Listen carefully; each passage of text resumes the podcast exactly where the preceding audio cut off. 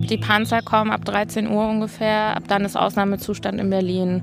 Nach dem ersten Toten hat mich Mama angerufen und meinte, es gibt Tote auf dem Maidan, ich muss dahin.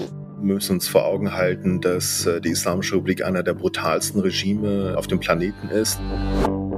Ich bin Shahzad Eden Osterer. Im Podcast Protestcast mache ich mich auf die Suche. Was bringt Menschen in autoritären Regimen dazu, auf die Straße zu gehen? Und wie reagieren politische Systeme auf den Protest? Wir schauen in den Iran, in die DDR 1953, auf den Prager Frühling 68 und auf die Euromaidan-Proteste in der Ukraine. Mit ExpertInnen und mit Menschen, die dabei waren. Ich werde mich mein ganzes Leben daran erinnern, wie stolz ich war, Teil dieser Menschenmenge zu sein.